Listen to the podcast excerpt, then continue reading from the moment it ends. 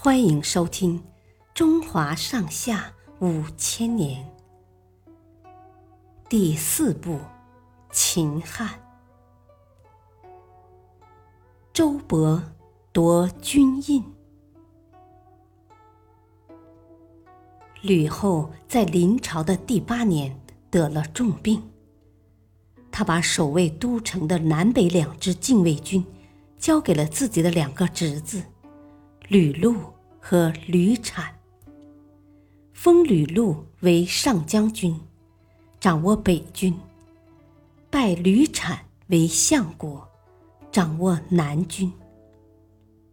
吕后一死，吕禄和吕产就准备谋反。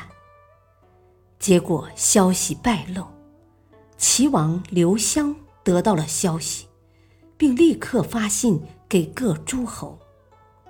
号召大家去征伐吕氏家族。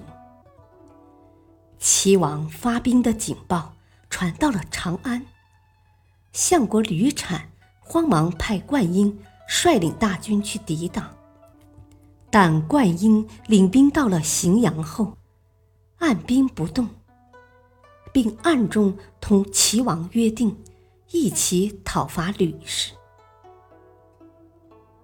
太尉周勃是跟着刘邦打天下的老臣，他不愿将刘氏江山拱手让给吕氏。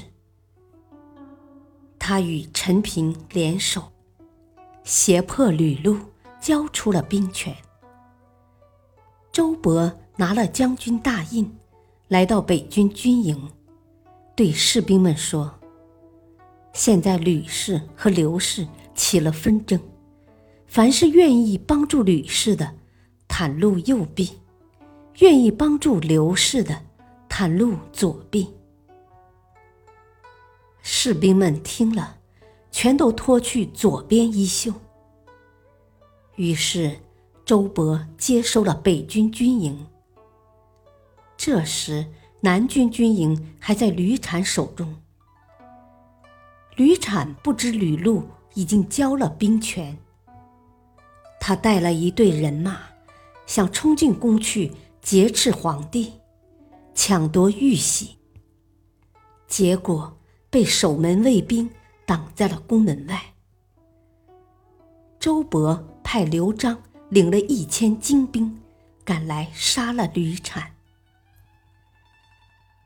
吕氏一族被消灭后，西汉朝政大权又回到了刘氏家族手中。汉高祖的儿子刘恒即位，史称汉文帝。谢谢收听，再会。